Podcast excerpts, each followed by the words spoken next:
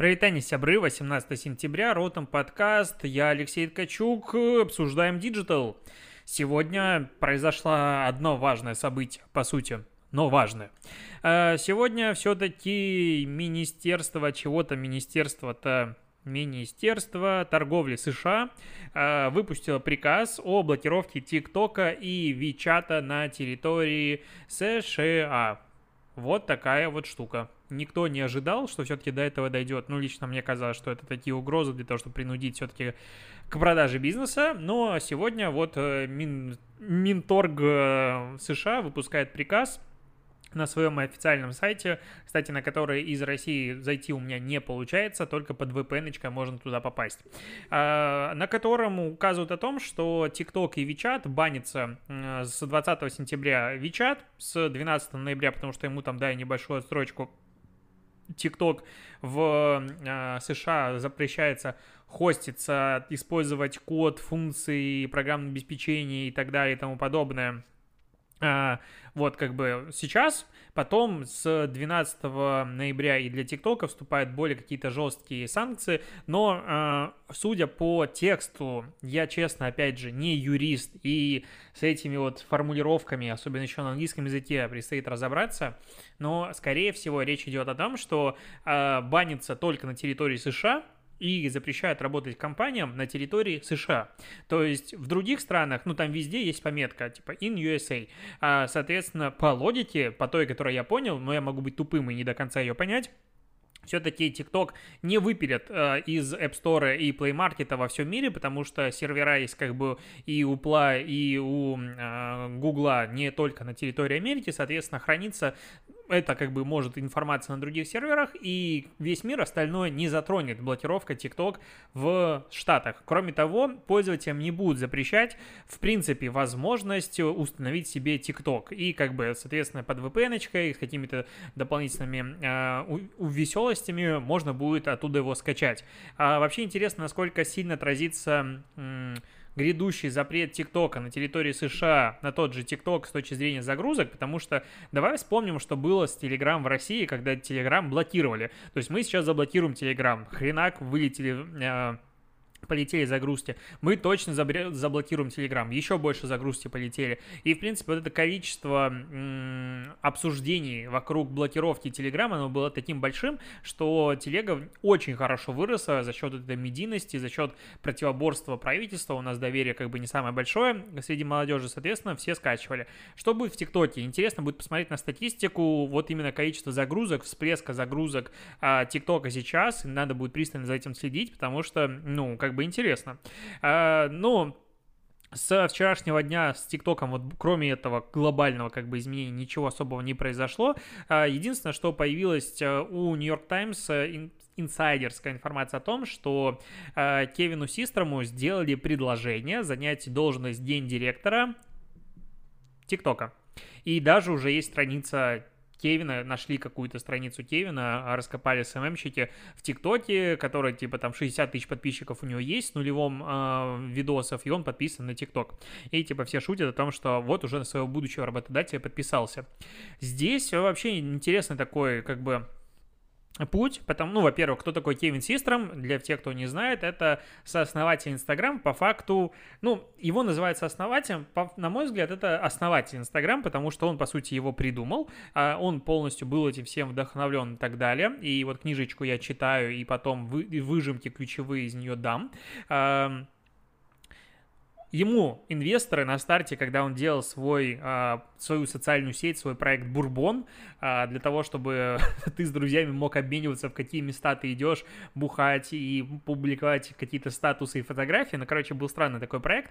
Но а, когда ему давали инвестиции, ему сказали, так, чувак, ты вот один, мы не верим в проекты, которые делает один фаундер в одно лицо, поэтому иди ищи себе основателя. И он пошел, нашел себе основателя из Бразилии. Я, к сожалению, не помню, как его зовут, потому что я тупой и забываю все имена, но э, вот таким образом как бы они стали двумя сооснователями. Но по сути, э, когда он там, этот сооснователь очень чистым, 4 месяца он ждал рабочей визы, чтобы ему изменили, чтобы он мог работать на территории США вместе с э, Кевином, ему выдали. В первый же рабочий день Кевин сел, сказал, мы не будем делать бурбон, потому что это хреновый проект, будем делать другую штуку. И он очень сильно этому обрадовался, потому что он уходил как бы из компании постоянным местом работы в другую. Но я отвлекся.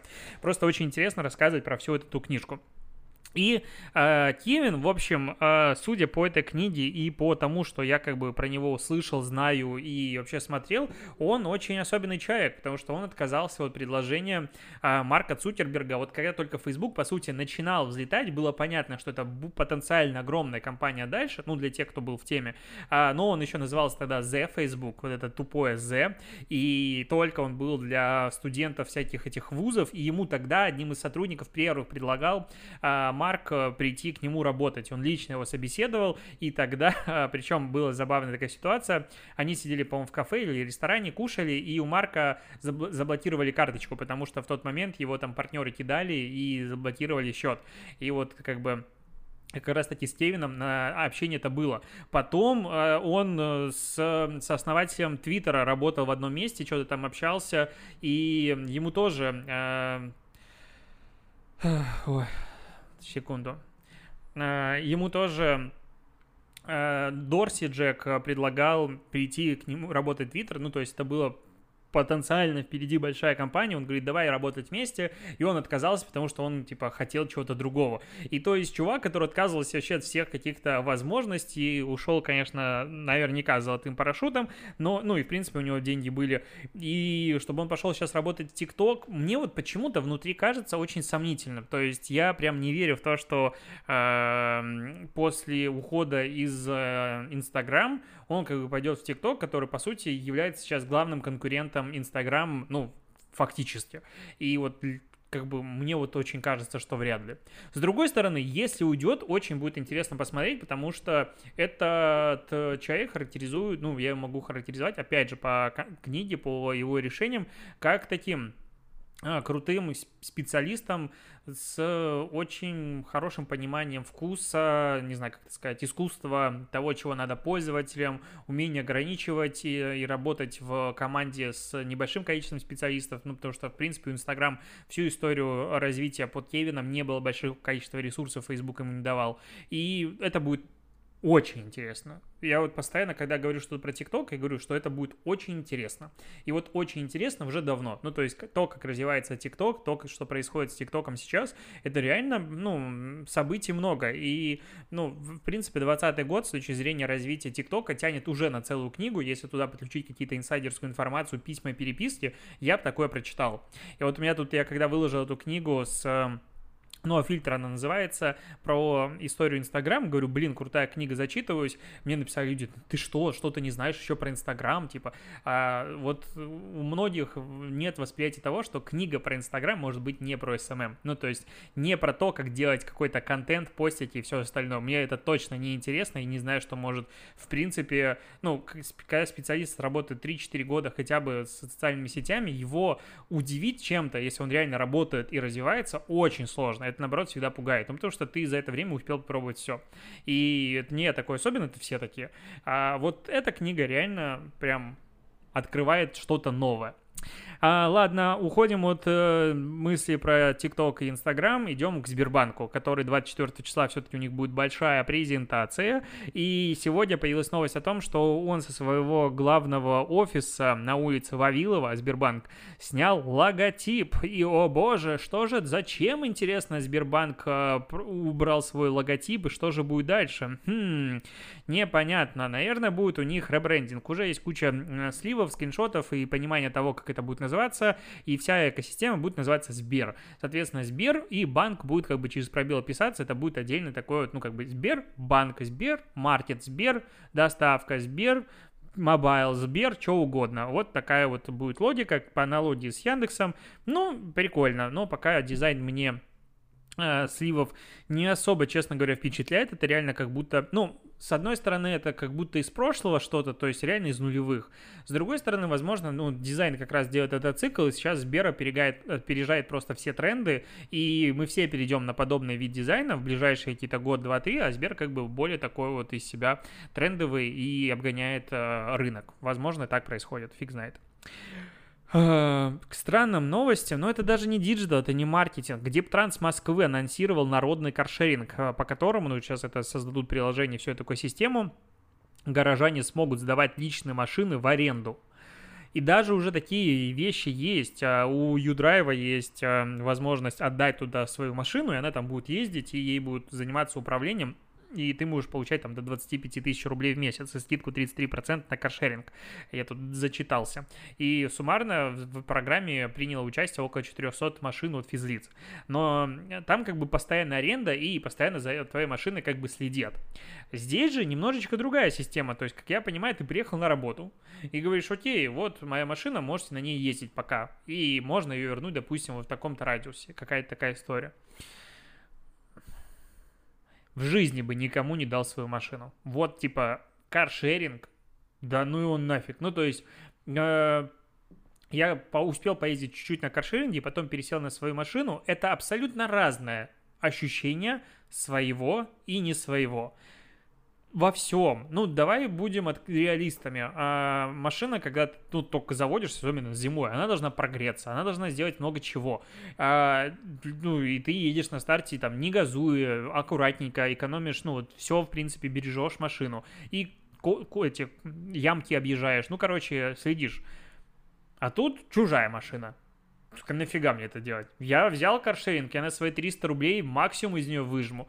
На в холодную полечу, все ямы не буду обижать, а какая разница? Ну что, чего будет? Что подвеска убьется и что? Мне он предъявит? Нет. Ну, короче, а, типа в комментариях пишут люди, что в разных странах такое есть и все остальное.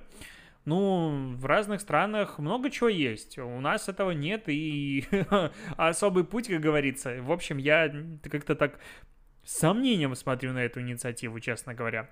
Я еще хочу вернуться на шаг назад к истории с ТикТоком. Что здесь интересно, что все следят за историей ТикТока. Вот именно, будет заблокирован, нет, и это ужасно. А на Вичат такое ощущение, что всем насрать просто. Ну, то есть, ну, Вичат заблокируют, ну, подумаешь, один из самых популярных мессенджеров в мире, но только с аудиторией только из Китая. Ну, насрать, ну, типа, подумаешь, какая разница. Но при этом это блокируется, опять же, огромный э, сервис. Кроме того, сегодня э, Bloomberg сообщил, что власти США проверяют разработчиков Epic Games, Riot Games и других, которые получили запросы о протоколах безопасности от Комитета по иностранным инвестициям в США, потому что у этих компаний э, там принадлежит, ну, они принадлежат Tencent на 40%, и вообще очень много китайских э, инвестиций в них. И так как они, по сути, тоже являются агрегаторами большого количества информации, информации, то, как бы, ребята, извините, подвиньтесь, расскажите, что там у вас происходит. То есть сейчас, по сути, ну, судя по этой логике, будут нагибать всех, у кого есть чуть-чуть чего-то китайского. Ну, ладненько. При этом, кстати, интересно, что вот в принципе практически все э, топ-менеджеры Силиконовой долины, они как бы помалкивают трубочку. Я вообще не видел, чтобы кто-то там чего-то высказывался. Возможно, это все проходит мимо меня и до российского там, интернета не долетает какие-то переводы статей. Но мне кажется, если Билл Гейтс, допустим, выступил бы против блокировки ТикТока, об этом бы сказали. И вот как-то не долетает. Ничего нет единственный человек, который реально чего-то говорит против, ну так, робенько формата, ребята, вам не кажется, что это плохо будет? Это Адам Моссери. Массери, прости, Адам Массери. И это как бы, типа, главный, ну, руководитель текущего э, Инстаграм, тек, точнее, текущий руководитель Инстаграм, который работает под крылом, ну, под прямым управлением фактически Марка Цуркерберга, а, про которого ходят слухи сейчас о том, что это он э, стал одним, одним из, ну, не то что инициаторов, он легенько намекнул, что а было бы неплохо как бы посмотреть в сторону ТикТока, который там что-то э, данные хранит не там, где надо. А, и, короче, это он нашептывал на ушко Трампу и всем остальным ребятам, что как бы э, было бы неплохо конкурента слить. Понятно, что там прямых переписок формата «он наш конкурент, забаньте» его не было, но все понимаем. И тут его как бы товарищ, правая рука, ну, потому что Инстаграм в вот империи Фейсбука, это, конечно, сейчас типа главный такой как сказать, сын маминой подруги, вот он самый, и его руководитель говорит, типа, а вот мне кажется, что это так себе идея. Возможно, с помощью его, как бы, транслирования он такой весь себя хороший, потому что по пятницам он всегда проводит прямые эфиры, сейчас опять вернулся с своего отпуска, и, ну, не прямые эфиры, а отвечает на вопросы пользователей, делает отчеты, в принципе, такого нет, то есть он реально общается с людьми, это вау, в Твиттере он общается, ему можно написать, он там лайкает сообщения, ну, то есть вообще восторг, что такое происходит, руководитель такого уровня. И он пишет у себя в Твиттере о том, что, а, как я уже говорил раньше, а, бан ТикТока в США это будет, ну, типа, хреново для Инстаграм, Фейсбук и вообще всего интернет-сообщества. Ну, и поэтому вот такая история. Зырем, ну, Зырем. А, причем, как бы он а, поправляет журналистов и, возможно, поправляет немножечко меня, что бан ТикТока сейчас будет только на новую установку. И только с 11-12, ну, с 12-11, получается, у них же там наоборот месяц и день, а, будет а, запрет, ну, в принципе, будет удален ТикТок, типа, вообще везде, как я понял с его слов. Ну, какая-то такая история. Ладно, к новостям локальным. К, вернемся в Россию. ВКонтакте запустил, ВКонтакте запустила маркетплейс внутри соцсети с товарами от сообществ и пользователей. Я туда уже зашел, они якобы этот маркетплейс доступен не всем, и в течение ближайших дней будет раскатываться на всех, но так как я digital блогер, я и весь Стима у меня доступ есть, а, хотя мне его никто не давал. А, так вот, зашел туда, посмотрел, ну прикольная менюшечка стартовая, прикольные картиночки, очень похожа на Озон, вот э, по стилю, ну почему-то мне так показалось. Есть тут товары для собак, допустим, и для животных сразу на главной handmade и мерч от звезд. А что интересно, ну, по сути, вот Instagram Shop и чекаут, про который мы очень много с тобой все это время э, говорим, э, приходит в, как бы во ВКонтакте. То есть во ВКонтакте магазины существуют как бы вечность.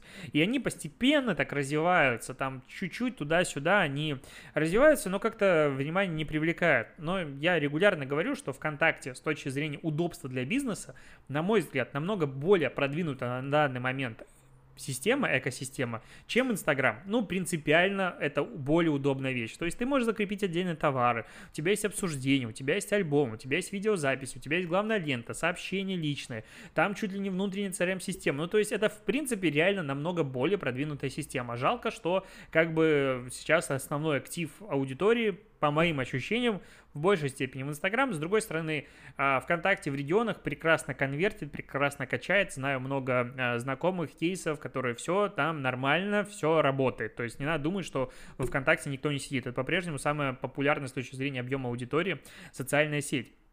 Просто в нашем с тобой окружении так сложилось, что как бы маркетологи самые такие переменчивые существа. И э, теперь появляется агрегатор всех этих товаров, в нем собрано сейчас, по данным а, ВКонтакте, 190 тысяч продавцов в 13 основных... А, предложения, да, предложение 190 тысяч продавцов в 13 основных категориях. 190 тысяч продавцов это дохрена, ну прям много.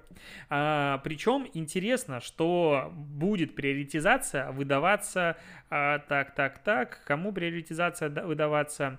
А, сообществом а, с магазином с онлайн-оплатой, доставкой заказов и верификацией. То есть, если у тебя есть онлайн-оплата сразу, если у тебя есть доставка, ты уже молодец, осталось получить верификацию. К счастью, ВКонтакте конце прошлого года очень сильно изменил а, правила подхода к верификации, упростил. И в целом получить ее может сегодня, ну, по заявлению ВКонтакте, в принципе, любой. То есть кофейня может получить галочку и все остальные. Ну, все СММщики, кто хотел себе галки поделать у сообществ, я ее получил тоже, и как бы, вот ей у меня есть одно верифицированное сообщество во ВКонтакте. Классно, прям умираю, и школьники постоянно пишут и говорят, поставь э, этот стикер под последним постом, это, конечно, регулярно происходит. Но вот ВК открывает такой marketplace, маркет, посмотрим, к чему это приведет, потому что это, в принципе, штука интересная, это потенциально, ну, так как ВК по-прежнему обладает огромнейшей аудиторией, э, они становятся сейчас, ну, таким сильным конкурентом для ну, для Яндекс Маркета, для Беру, который тоже вошел в Яндекс Маркет, для Зона, для всех остальных маркетплейсов, для Алиэкспресса, много для кого. А с тем учетом, что у, ну, наверняка в этом, ну, магазине появится реклама, возможно, контекстная, возможно, разная, ну, то есть наверняка это будет там появится реклама. А, в принципе, это будет, во-первых, дополнительный плейсмент для рекламы продвижения продуктов. Во-вторых, возможно, там можно будет очень хорошо конвертировать именно товарку, и можно только позавидовать. Ну, с одной стороны позавидовать, с другой стороны, опять же, у нас есть одна, еще одна платформа, еще одна экосистема, еще одна монополия, ну, потому что ВК пытается объединить в себя вообще все, и Mail Group напихивает туда все, все, все. И малым вот обычному интернет-магазину сегодня, ну, то есть вроде бы как ВК говорит такое, продавайте, и никакой комиссии нет. А с другой стороны, э, не продавать на, ну, на какой-нибудь платформе сегодня и говорить, нет, мы горды стенлончики, практически невозможно. Возможно, это не так плохо, как кажется, но фишка есть фишка. Что еще? А, Facebook сегодня заявил о том, что исключает из рекомендаций группы и их контент на тему здоровья, а, и также распространяющих дезинформацию или призывы к насилию групп. Это связано с работой по сокращению вредоносного контента и дезинформации в сети. Вот здесь, конечно, а, владельцам, ну, точнее, админам групп который Facebook активно продвигает в последнее время, ну, то есть, э, в принципе, э, ФБ, ну, делает много и наружки, и делает большие, там, какие-то кампании он делал по поддержке а, админов, и там можно было даже подаваться на них, и кто-то из наших ребят подавался, знаю, знакомых СММщиков, по тому, какие у вас классные группы, и в целом, если так запариться, то Facebook э, с точки зрения набора функций для именно развития сообществ, не бизнес-страница сообществ, это очень крутая штука, там можно создавать и гайды, там можно, ну, как бы описание, там можно можно а, обучать людей, там можно делать менторство, там много можно что делать. Проблема в том, что как бы не хочется.